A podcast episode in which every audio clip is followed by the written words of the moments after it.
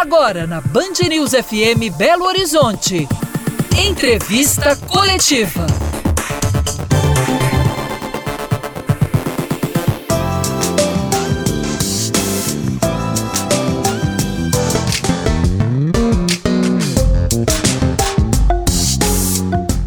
Entrevista coletiva é sobre um dos direitos fundamentais de todo cidadão, que é ter acesso a saneamento básico, com água, esgoto tratado. Para falar sobre a situação no nosso estado, a gente recebe hoje o diretor-presidente da Copasa, Guilherme Duarte de Faria. Guilherme, seja muito bem-vindo, obrigada pela presença. A gente tem aqui também ao meu lado o jornalista da Band Minas, André Salles. Seja bem-vindo e participa com a gente também o nosso comentarista de política, Orion Teixeira. Bom, vamos começar então, né, é, a nossa entrevista. Guilherme, eu vou começar falando né, sobre o marco legal do saneamento básico, foi sancionado em 2020, né, estabelecendo algumas metas de universalização do serviço né, de água e esgoto.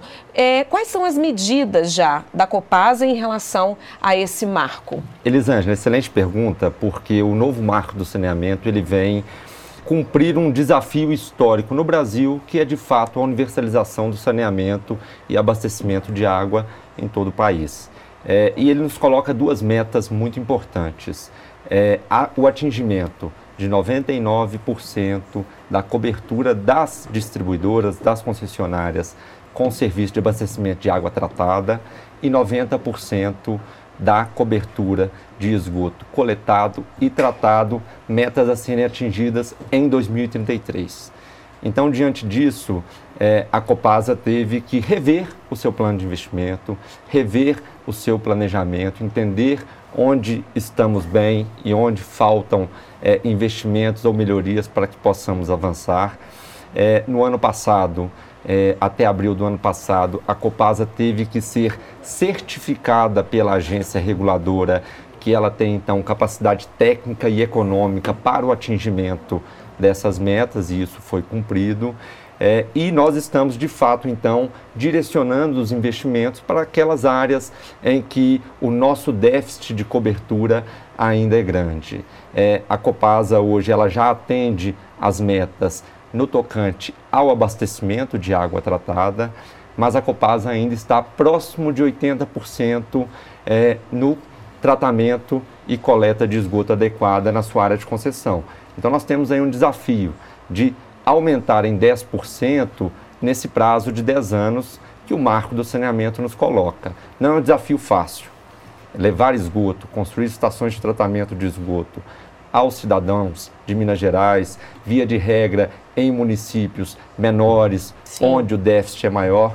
É um desafio, um desafio tremendo para a companhia, mas a companhia tem se preparado, a companhia tem se movimentado, o recurso, é, via de regra, ele é disponível na companhia. O que a gente precisa é projeto, licitação, obra e garantir a execução. Presidente, você tocou num ponto que me chama muita atenção, que é essa questão dos municípios menores, né? Às vezes até localidades, né? Aqueles distritos, porque a gente tá, tem um estado muito grande, mais de 850 uh, eh, municípios. É, o que está sendo feito para chegar com a água, com o esgoto nesses locais de mais difícil acesso, porque me parece que tem até um projeto, são mais de 290 é, localidades, enfim, como é que está sendo feito esse projeto e quais são é, as principais dificuldades, né, além de ser é, essa questão dos municípios menores, né?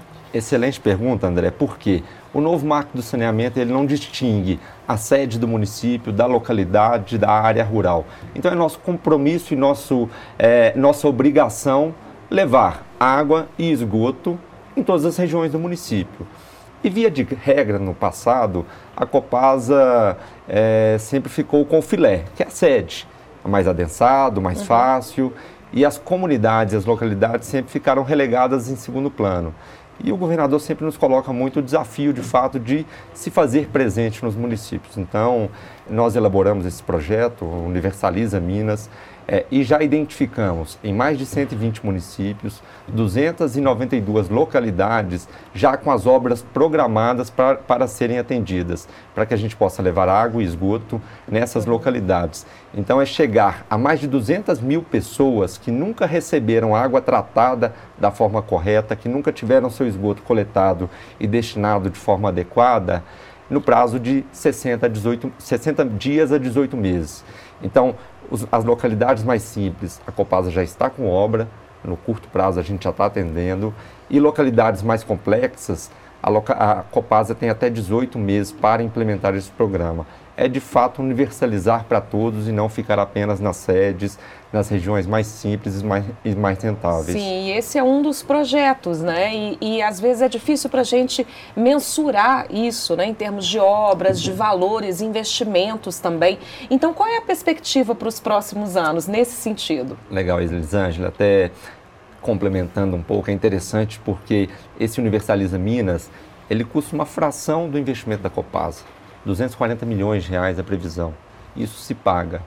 E a Copasa tem um desafio muito grande. A Copasa teve a aprovação junto ao seu conselho de administração para próximos, os próximos cinco anos um investimento de 8,1 bilhões de reais. É algo em torno de 1,6 bilhão de reais por ano. E o nosso desafio é implementar essas obras de fato. É um histórico ruim também é, de execução. Nós estamos finalizando um ano bom de 2022 com investimentos da ordem de 1,2 bilhão de reais, um recorde histórico na companhia, um crescimento muito significativo em relação às gestões anteriores, mas temos que avançar. 2033 está aí batendo na porta, a gente precisa chegar com água e esgoto na casa de todo cidadão que é usuário da Copasa. Com Guilherme, certeza. você falou muito sobre essa questão dos municípios menores, locais que às vezes, por falta de estrutura mesmo, são, imagino, são mais complicados é, para a Copasa chegar. Mas e a região metropolitana? Como é que está é, a questão dos investimentos? O que, que vai ser feito? O que está sendo planejado para a Grande BH? Legal. Nesse plano para a grande região metropolitana, é importante destacar, inclusive, que no, no passado recente, no ano passado, a Copasa, inclusive, entregou uma estação de tratamento de esgoto novas em operação já em Ribeirão das Neves, obra parada de gestões anteriores que foi retomada e finalizada, mas temos que avançar. Igarapé, Sabará, Mateus Leme, todos esses municípios Sim. receberão obras novas.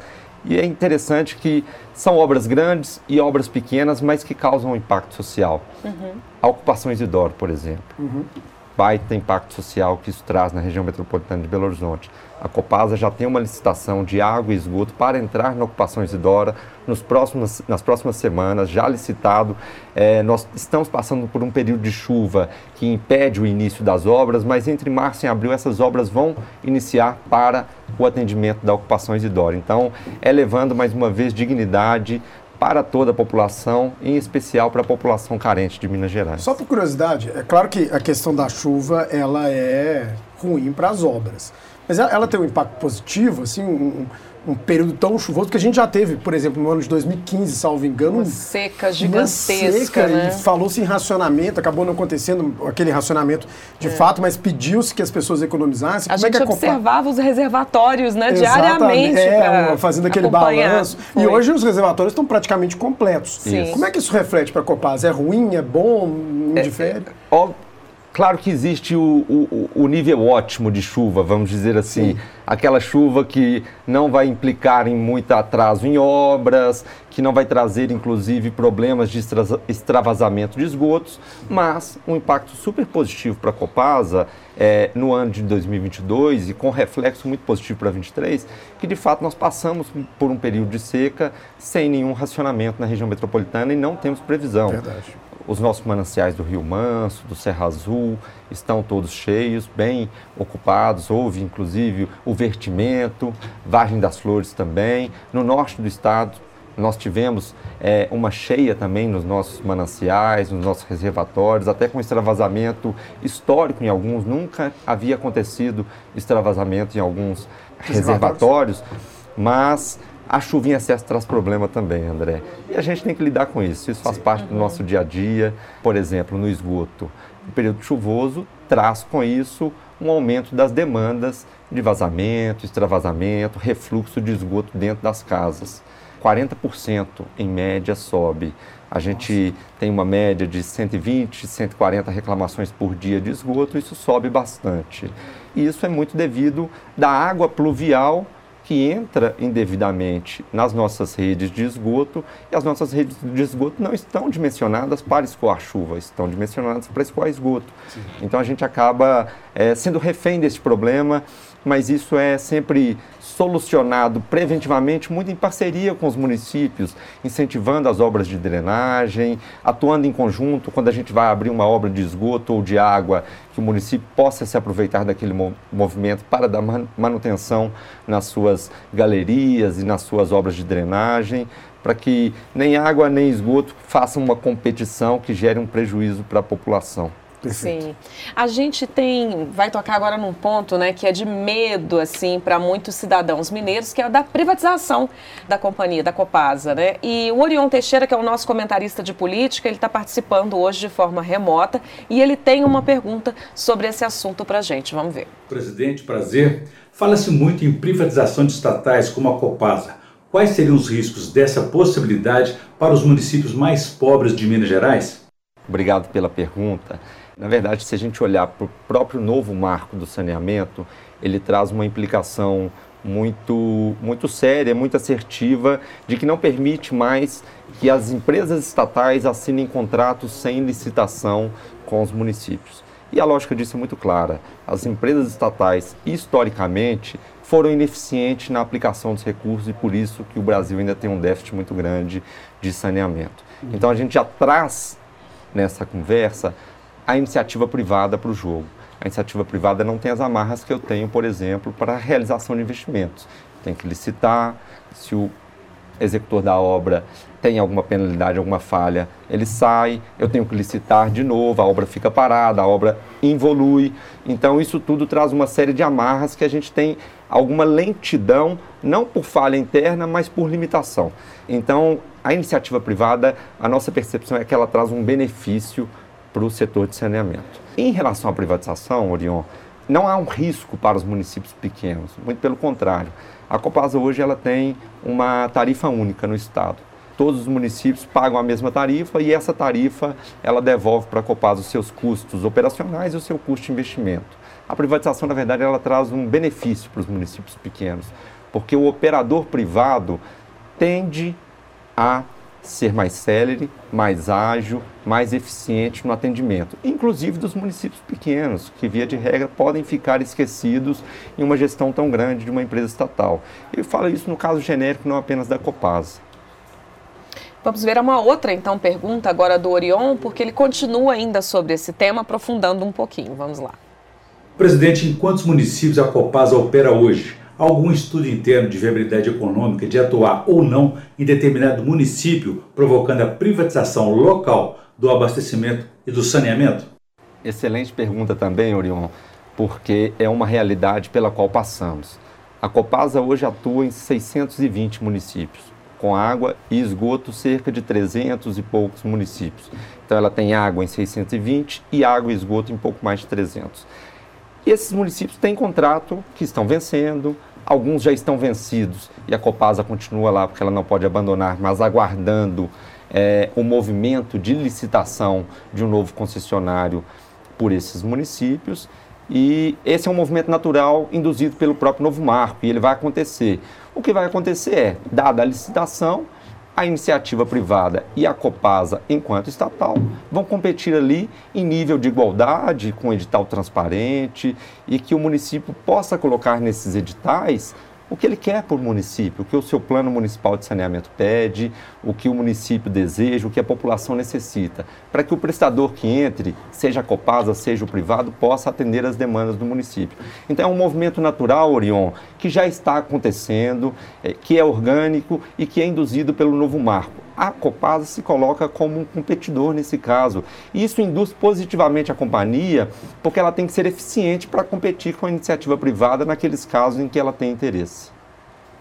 Nós costumamos mostrar aqui no jornalismo né, muitos casos de moradores de vários bairros, principalmente os bairros mais pobres de Belo Horizonte, com problemas de saneamento, né, o rompimento, como a gente estava falando, das redes de esgoto, muitas vezes ocasionados por causa de chuva, né, como foi explicado. O que a companhia deve fazer para solucionar com mais rapidez esses problemas, atender essa população mais carente? Né? É, excelente, Lisângela. É, primeiro, a gente tem que entender que existe uma realidade de que alguns investimentos são antigos e a gente precisa realizar a reposição de ativos.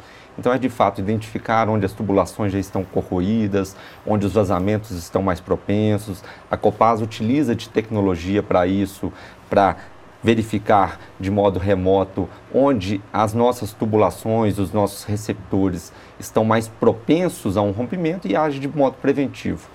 De modo reativo, a Copasa tem que ir e dar a manutenção célere, adequada e com uma recomposição asfáltica também de qualidade, porque é uma grande reclamação que nós recebemos.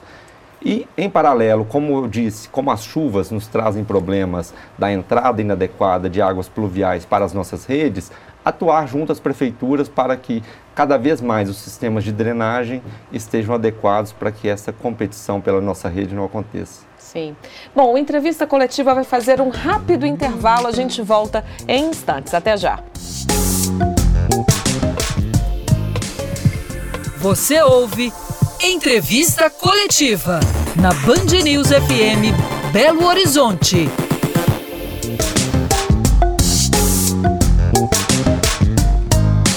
Estamos de volta com entrevista coletiva, hoje com o diretor-presidente da Copasa, Guilherme Duarte Faria. A gente continua aqui, o André Salles já com uma pergunta pronta. Pois é, Guilherme, eu tenho muito interesse nessa questão da perda de água, né? Muito se fala, é, são vazamentos, enfim, e é uma água tratada, uma água que é importantíssima e que a gente está perdendo, né? Enfim, como é que é feito essa, esse mapeamento para saber de onde está vindo essa perda, qual o motivo, tem uma estimativa de quanto se perde na região metropolitana, o que pode ser feito para de fato solucionar isso? Legal. André, inclusive a região metropolitana, dentre as nossas unidades regionais de negócio, é a região que a gente tem a maior perda. E por um motivo também muito específico, muito óbvio. É uma região em que a gente tem um maior número de irregularidades, uhum. aglomerações, vilas, Sim. e a gente tem um trabalho que é o engajar muito legal nesse ponto, e eu explico ele, mas a identificação dessas perdas e o novo marco de saneamento também nos traz metas de redução de perdas. Tá. E a Copasa tem que perseguir isso. Hoje, a nossa perda é estimada em torno de 40%. Uhum. Isso é muito sério. A água ela tem um ciclo dela que ela vai evaporar, ela vai escoar, mas o tratamento da água custa dinheiro. Quando a gente fala em perdas, então eu tenho ineficiência, porque eu gastei produto químico, eu gastei infraestrutura e eu gastei energia para tratar, e esse dinheiro está sendo perdido. Então, o combate a perdas é justamente nisso, porque diminuir as perdas é diminuir a tarifa ao final uhum. do dia, porque eu tenho menos custos para operar. E o combate à perda, ele é feito com uma setorização dos municípios. Então, eu sei quanto está saindo da estação de tratamento, em alguns pontos do município eu sei quanto de água está passando, e eu sei quanto de água está chegando na casa do cliente com o faturamento. Fazendo a subtração entre esses pontos, a gente consegue identificar onde a água está se perdendo. E aí a gente vai atrás, com o uso de tecnologia também, para fazer a identificação. Quando a perda não é visível, o afloramento no asfalto, é porque já está numa situação mais grave, mas Sim. tem a perda invisível ainda que está se infiltrando. E é atrás dela que a gente tem que atuar Sim. mais proativamente, para que a gente possa, inclusive, trabalhar também com as redes de água, na substituição das redes, modernização de materiais e tudo mais. E o trabalho em vilas e aglomerações é muito interessante. Nós já começamos na Vila Ideal em Birité e no Morro das Pedras em Belo Horizonte, e é um trabalho que envolve o lado social. A gente traz mulheres com idade média de 45 anos para serem prestadoras de serviço da Copasa, para que elas nos ajudem no engajamento e na regularização das ligações. E por que a escolha dessas mulheres nessa faixa etária? Desculpa interromper. Né? Porque elas são líderes comunitárias uhum. e elas ajudam no convencimento. Elas gozam de credibilidade e elas gozam de confiança junto às comunidades. E tem dado e, certo, então, esse tem movimento. Tem dado certo. Então, a nossa taxa de sucesso é alta, é, mais de 80% das casas visitadas por essas mulheres entram em uma situação de regularização com a companhia. Ou são casas que tinham uma situação de inadimplência, de débito e renegociam, ou são casas que não estavam conectadas à rede já disponível e passam a ser é, consumidores da Copasa. Ninguém vive sem água. Essas pessoas que não se conectam à rede estão consumindo água de forma indevida. Então, trazê-las para uma situação de dignidade, de conexão à rede, é muito importante. E para isso também a Copasa tem a tarifa social. A tarifa social hoje representa aproximadamente 10% do nosso público estadual de consumidores e nos custa apenas 4% do faturamento. A tarifa social ela é 50% menor do que a tarifa ordinária regular. e regular da Copasa. Uhum. E basta se cadastrar no Cade Único, basta estar atualizado no Cade Único que o morador já goza do benefício da tarifa social. Então, quando a gente chega na localidade, mostra o benefício da ligação regular, da dignidade, de se conectar no esgoto também, e oferece o benefício da tarifa social, a gente tem um resultado muito positivo para todo mundo, porque, mais uma vez, eu diminuo perdas, eu diminuo o custo global da Copasa, eu diminuo os problemas envolvidos com isso e a gente traz de fato uma eficiência no trabalho da companhia.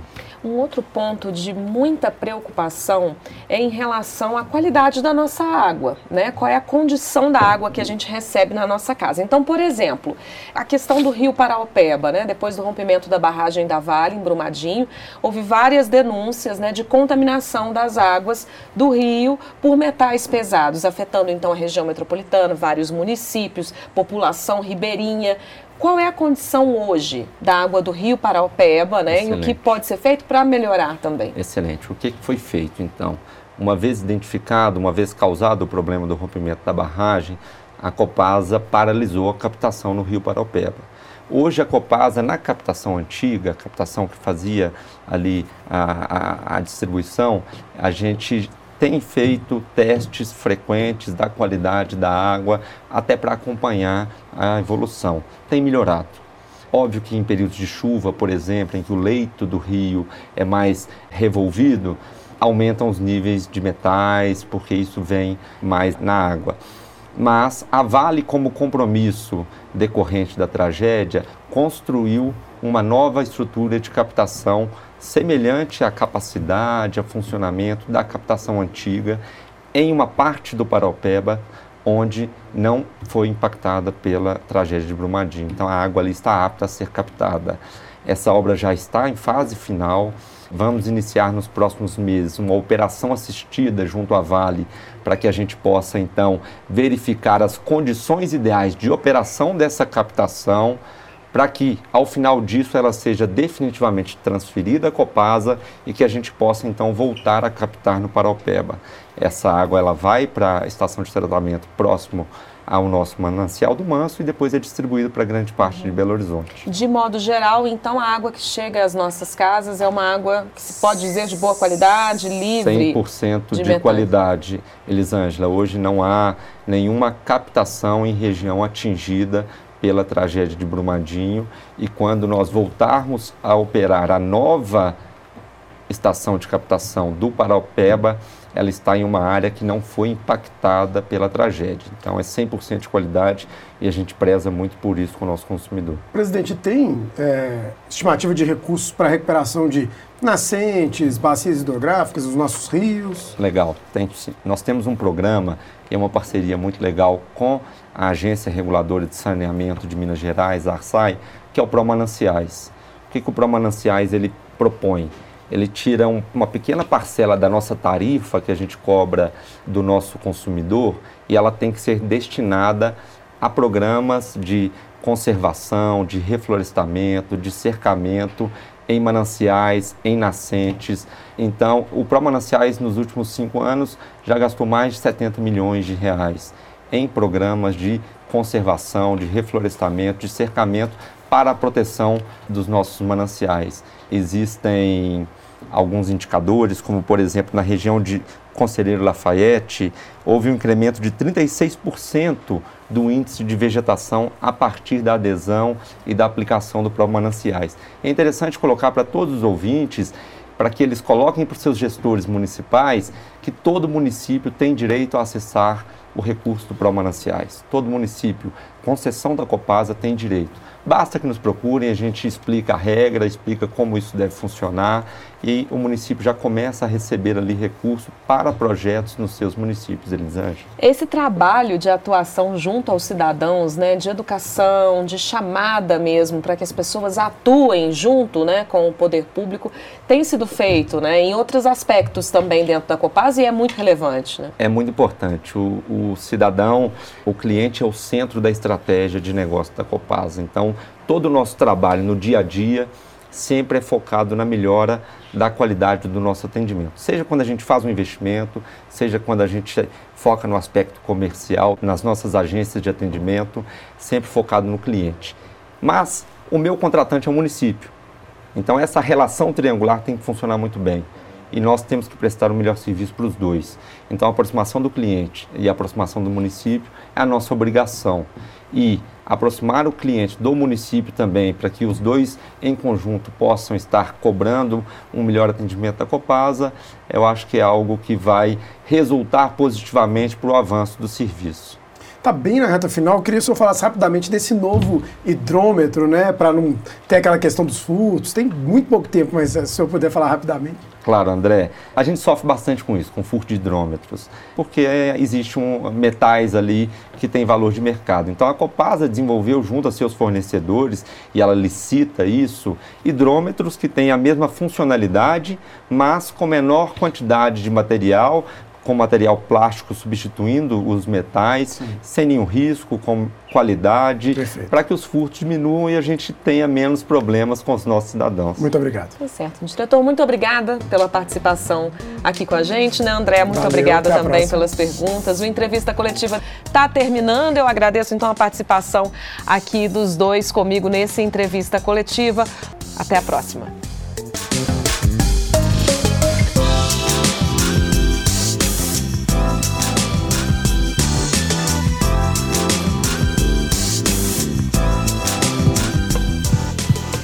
Você ouviu Entrevista Coletiva. Na Band News FM Belo Horizonte.